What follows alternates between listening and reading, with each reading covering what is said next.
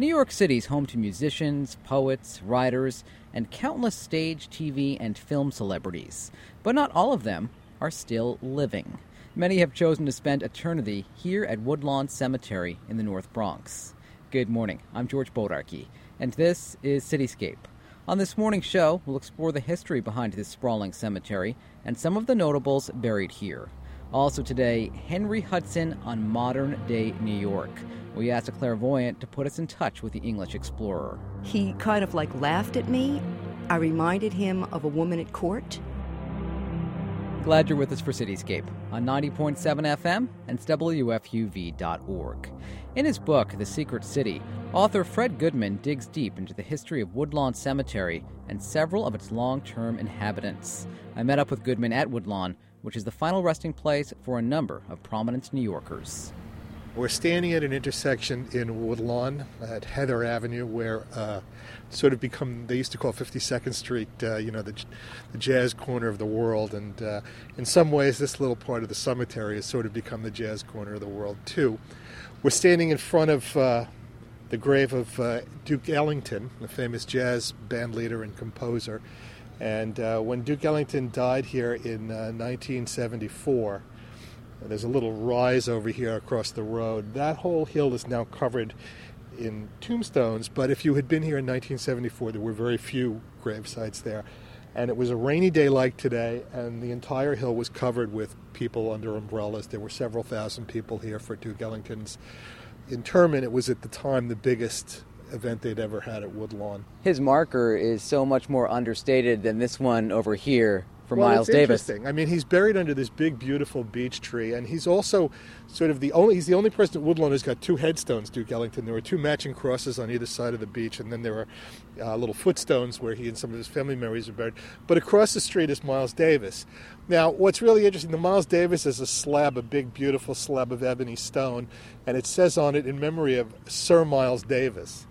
Now, what's really fascinating to me is that, like, no one ever called Miles Davis Sir Miles Davis, you know? So when I was doing the book, I looked into this, and it turns out he got the Sir title very late in life. He was knighted by, you know, the successor to the Knights of Malta, which, you know, if you've read the Maltese Falcon, right, that's the same order of knights that was. Uh, uh, set up by the Vatican, you know, at, dur- during the um, Crusades, and becomes the, the impetus for the story in the Maltese Falcon, right?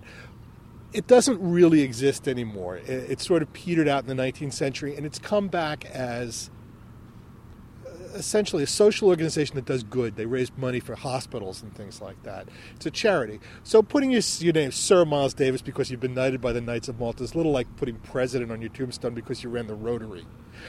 But I thought, why did Miles Davis do this? Why would he put Sir Miles Davis? And then it occurred to me well, he's across the road from Duke Ellington, right? So he's sort of like one upping Duke Ellington in death. And, and in fact, it was very much on his mind, according to his family.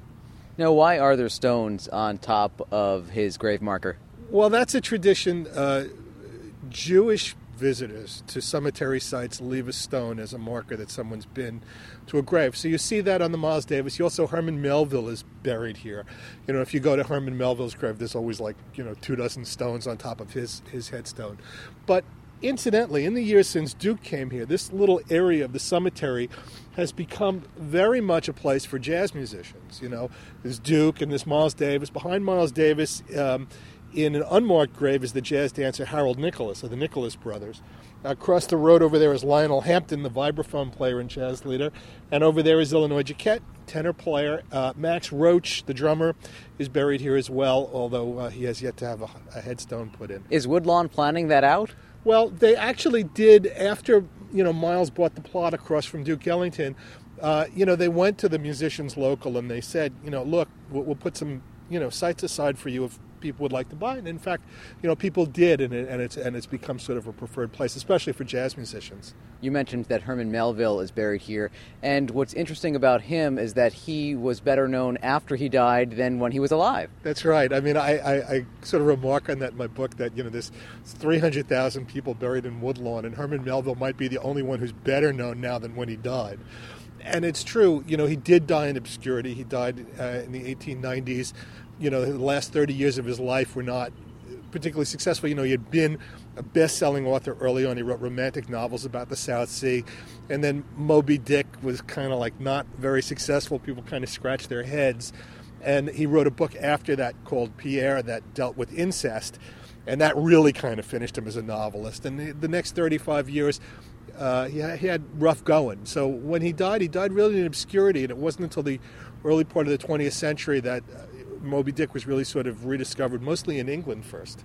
Just how big is this cemetery? Well, it's 400 acres, and there are over 300,000 people buried here.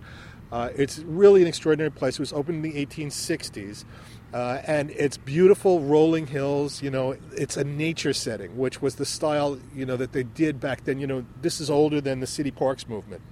So at the time that people would build these cemeteries, it was a place where families would go. You know, there was no central park. You know, you couldn't drive out of the city. In fact, it was even difficult to take a train out of the city.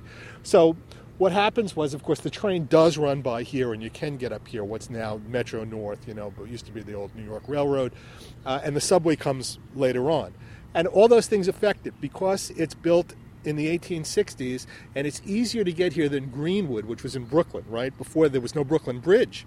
You know, it was a ferry ride, and women didn't get on the ferry generally, which meant, you know, if your husband or son or a family member was being buried in Greenwood, you might not go if you were a woman. So this became sort of the preferred place, and in fact, you see there are these massive mausoleums here where it became the preferred burying place during the Gilded Age. Really extraordinary mausoleums built by America's leading architects. So, who do we have buried here from that era? Well, most famously Jay Gould, you know, sort of the mega robber baron, and he's it's it's fascinating. He's built he's he's buried in a uh, structure that looks kind of like the Parthenon. You can't miss it, but it has no name on it, right? And the reason that was done was it was not uncommon in the 1890s for graves to be robbed and bodies to be ransomed back to families. So at the time that Gould died, you know, the, the place was guarded and there was no name on it. And of course, he's, he's in an enormous area where there's no other grave sites, and it would cost you two and a half million dollars today for that plot. I thought you were going to say people were stealing jewelry off the bodies, but they're actually stealing the bodies. Yeah, there was a famous famous case. This is particularly one in Staten Island in the 1890s, where a body was exhumed and ransomed back to a family. So. Um, it, it, was a concern among the wealthy at the time. But what was interesting, of course, is that since people came to the cemetery, it made a lot of sense to build an ornate mausoleum because you were lobbying history to remind people who came here. You know, a family would come on a Saturday or a Sunday, and they might have lunch in the in, in, the cemetery. You know, it was it was a pastoral place that you could get to. So if you had an ornate mausoleum, it was an effective way of reminding everybody how important you were. Now, you know, we still have massive fortunes today, but it's not the same. I mean, you know, when Bill Gates dies, he's not going to be in one of these marble monsters, you know, like Jay Gould is in. It just doesn't make any sense anymore. Instead, people have foundations. You know, that's how they sort of lobby history. This cemetery is filled with amazing artistry. Death has inspired many to create yeah. beautiful things. Yeah.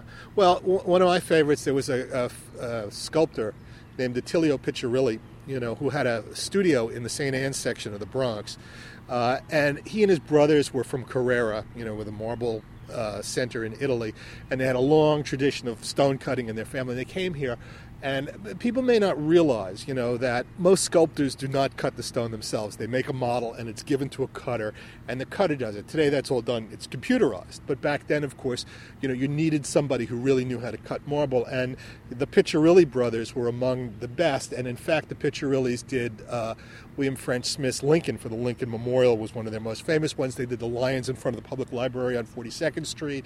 They did the statues on the uh, Manhattan Bridge. I mean, the frieze over the Stock Exchange. Just a lot, a lot of stuff around the city.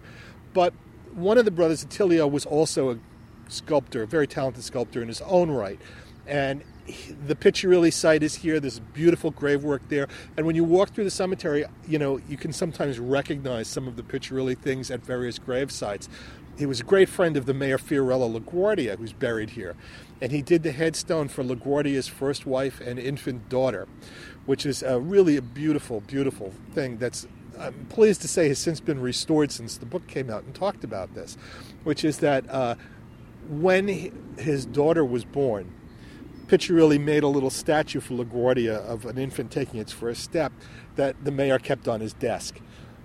When his wife and the daughter died two years later, he made, and they're buried together here in Woodlawn, he made an image of a mother with her outstretched arms and that same image of the infant taking its first step as the headstone. And it's, it's here in, in a remarkable piece. But LaGuardia is not buried with them. The mayor is not buried That- with them. That's correct. LaGuardia is buried here, but he's buried in another section of the cemetery along with his second wife and his stepdaughter. So, you know, sort of life went on. He's also buried uh, right next to one of his proteges, who was a very, one of my favorites in the cemetery, a very colorful fellow named Vito Marcantonio, who was a congressman from East Harlem for many decades, very uh, important figure, and also a very um, controversial figure. I mean, he would be like, you know, uh, Sean Hannity's favorite whipping boy if he was alive today because he was uh, a, a leftist, socialist, maybe communist. I mean, supported, you know, the Soviets right up until the invasion of Poland, you know, uh, that kind of thing, but was a tremendous advocate for you know his district and was much beloved and was undefeated. You know they finally had to institute special laws in new york city basically to keep him off the ballot because he won at various times as, as on the socialist line on the democratic line on the republican line. He, ran on any you know if, if martians landed in new york he would have started a martian party. There's another New York City mayor buried here, Mayor Mitchel, who tried to maintain calm during a polio epidemic. That's correct. And John Purroy Mitchel, there are five mayors in New York buried in Woodlawn.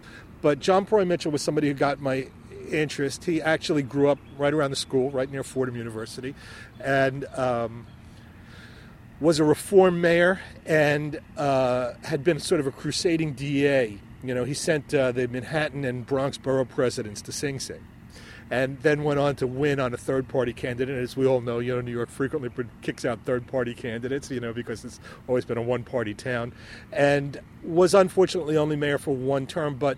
You know, ran the city during a, a, a terrible polio epidemic in the teens that uh, literally shut the city down. Schools were shut, uh, many public institutions, children were not allowed in movie theaters.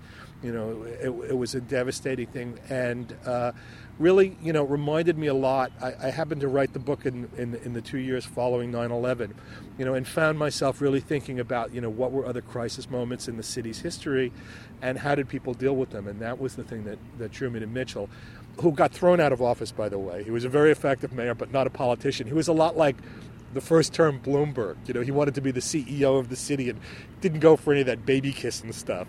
And died tragically, you know, became a pilot in the American Expeditionary Force, was down in, in Lake Charles, Louisiana training, and apparently forgot to buckle the belt in the plane and was thrown out of the plane. Yeah, it's amazing how many people here died tragically, whether it was a horse carriage accident or something like it. Well, I mean, there's, you know, a million ways to live and a million ways to die, but and they're, and they're all here at Woodlawn. There's a woman buried here by the name of Ruth Nichols. She was an aviator. Tell us about her. Well, she really fascinated me. I mean, Ruth Nichols was um, a contemporary of Amelia Earhart's, and um, in fact was, along with Earhart, a founder of a group called the 99s, which was sort of a pioneering club, you know, an association of female pilots. And like Earhart, she set many air records and was continuing to fly into her 50s. You know, at the age of 58, uh, you know, she was still flying uh, jet planes and trying to learn how to fly jet planes, and in fact, wanted to try out for the Mercury mission, you know, and did so. As she didn't realize it was a publicity stunt, but you know, did so. She was a very interesting woman who ultimately took her life, and um, and it's hard to say why. She was, you know, a tough, tough New Yorker.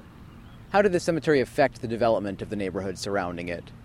Well, there wasn't really much here except for the train stop when they opened in the 1860s. But on 233rd Street, what happens is you start to get businesses that are related to the cemetery, taverns and, and restaurants and undertakers and you know stonecutters and that sort of thing. And the other thing that's in this neighborhood at that point of, is what they used to call the pipeline. The quote Croton Aqueduct and the water system comes right through this neighborhood. Okay, and in fact, it's still where the sandhogs, the guys who dig the tunnels, their union hall is on Katonah Avenue. Still, you know, a lot of Irish immigrants still come to this neighborhood, and it really has to do with the sandhog tradition in the neighborhood. That was the effect. The other interesting thing that happens when the train comes, the subway comes on Jerome Avenue. This is the end of the line, the Jerome Avenue train. Then you start getting a different kind of people coming to be buried at Woodlawn. Harlem, and specifically, becomes you know this is the preferred place.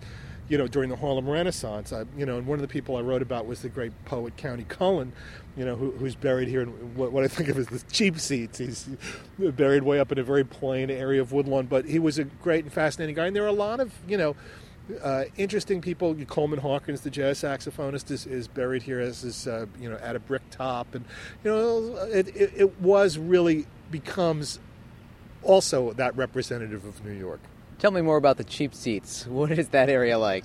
Well, it varies. I mean, you know, Woodlawn, like I say, it has these extraordinary mausoleums, you know, made of pink granite and, you know, all kinds of whatever you could marbles and things. I mean, when we came in, we passed a mausoleum built uh, for Bache, you know, the, the Wall Street financier.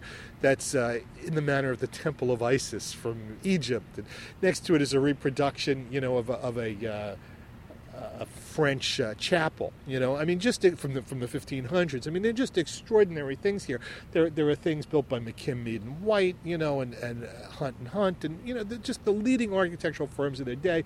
And if you want, you can buy. There are used mausoleums for sale, by the way. You can buy architecturally significant mausoleum built by Hunt and Hunt for like three million dollars here today. You know, that kind of thing, slightly used, but of course, it's like the city. Everyone is here, and there are these sort of uh, sections w- which really are just, you know, footstones and it's sort of a cheek to jowl area. You know, it, it's not as lovely. There aren't as many trees.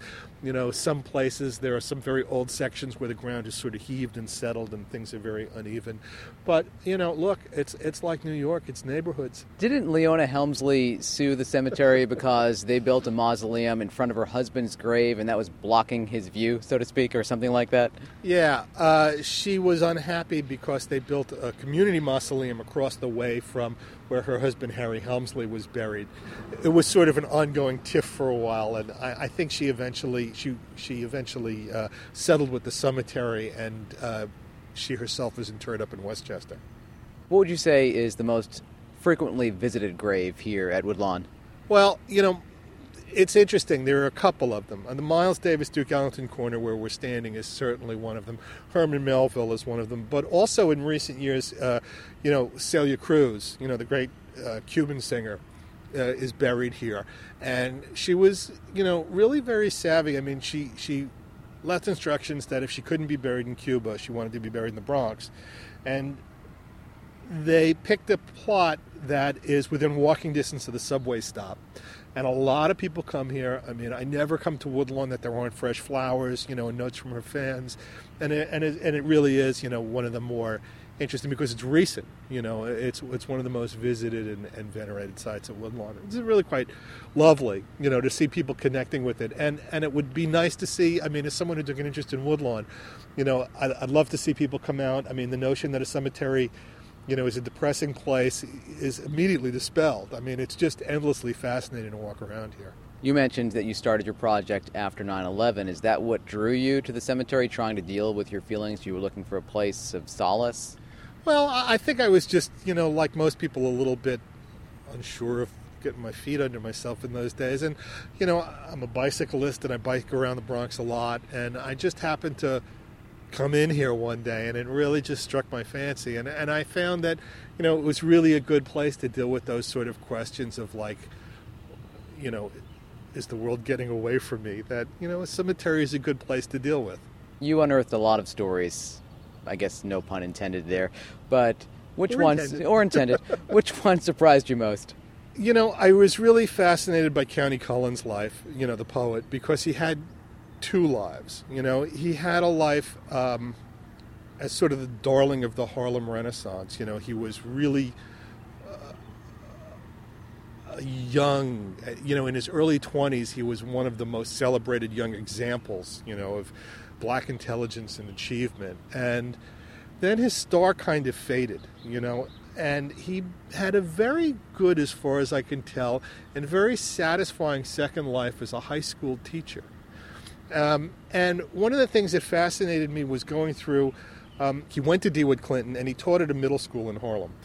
And there was a DeWitt Clinton newspaper, and uh, there was an article in it by a student who went back to interview Countee Cullen as the teacher who had the greatest influence on him. And it was a DeWitt Clinton 17 year old student named James Baldwin. So that got me thinking about you know the relationship between Baldwin and Cullen, and you can certainly see the impact that you know Cullen had on him in his work. So I wrote a story about that, imagining what that meeting was like. But to see the inf- you know the sort of ways that lives intersect, you know that was always the fascinating thing. Fred Goodman, thank you so much for your time. George, thanks a lot. You're tuned to Cityscape on 90.7 FM and WFUV.org. This year marks the 400th anniversary of Henry Hudson's landing in Manhattan, which got us thinking how harrowing was Hudson's journey here, and what would he think of today's New York? We brought in clairvoyant Janet Horton to see if we could connect with the English explorer. When your producer, Andrew Hirschman, called me and asked me if I'd like to be interviewed and if I might be able to channel Henry Hudson, I got off the phone and right away he started to come to me. I'll tell you what I got, okay? He's on a boat. It's a big Spanish galleon type boat. He's under real true pressure. I mean, every day you don't know if you're going to live or die. He's the captain of this boat, but it sure isn't like a Hollywood movie. He needs to keep control of these men. These men aren't all there on this boat because they want to be. He has to use violence sometimes. He's afraid for his own life. I get him at about 50. The biggest complaint, aside from fear uh, for his life, doesn't want anybody getting up behind him, is that his feet really, really hurt. Because of the situation he's in, staying in control, he cannot take his boots off. He has not had his leather boots off his feet in many months. Wow. Okay? His feet are sore. He's not sure if he's got broken toes. I mean, it's really rugged on this boat. You want me to keep going? I've I've got more. Yeah. All right. So uh, he lives in fear of a mutiny. Now, I was thinking when I started to ask him if he was there, you know, my image in my head is we're sailing up the Hudson, discovering it. Oh my God, what a vista, what a joy. And his response was, Are you kidding? Are there Indians who are going to kill us on the shore? We can see them through the trees sometimes. The men want to land, they want off the boat. Can I get them back on the boat if I land? Or are they going to scatter into the trees? Some of them will never come back. Will the Indians be there? I mean, could there be 10? Could there be 100? Could there be a 1,000? We don't know. So he's thinking about the potential dangers on the island of Manhattan. He's totally thinking of the dangers. Totally thinking of the that's that's what his consciousness is. It's like um, you ask you ask an actress on The View about being famous, and she's going, "What are you talking about? I'm on the bus. I'm just trying to make sure I've brushed my teeth before I go sing on that TV show." You know, so he's giving me his day to day. Now I realize that he's finishing up. It feels like he's in his last week of life, and he's on a boat He's unbelievably cold. He's with other sailors, but he doesn't trust them. And the real heartbreaking part of it is that some of these are his own relatives. These are men in his own family. It feels like a mutiny has already taken place. He's still physically vital. He feels 50s, 50-ish, okay? And um, that's the way it feels like it ended for him. He doesn't go that far with me, but I do get people from the beyond all the time. When when a client has a tarot card reading, I'll get grandma, dad, a sibling who died in an accident, that kind of thing, and uh, we don't have to go through the actual death experience again. I'll get taken right up to it. So that's what Henry Hudson. Oh, and he had some reaction to me. Okay? He kind of like laughed at me. I reminded him of a woman at court. The situation that he was in was so rugged, and here I was was you know, makeup on my face and my hair done and and color on my nails. He just I reminded him of these women at court that he only saw, you know, like once every 10 or 20 years when he was reporting in. And that's um, like an exotic bird. He he called me an exotic bird, like a parrot. Henry Hudson, as we know, was looking for a northwest passage to India when he ended up exploring this region and coming upon Manhattan. Is he disappointed that he didn't find what he was looking for initially?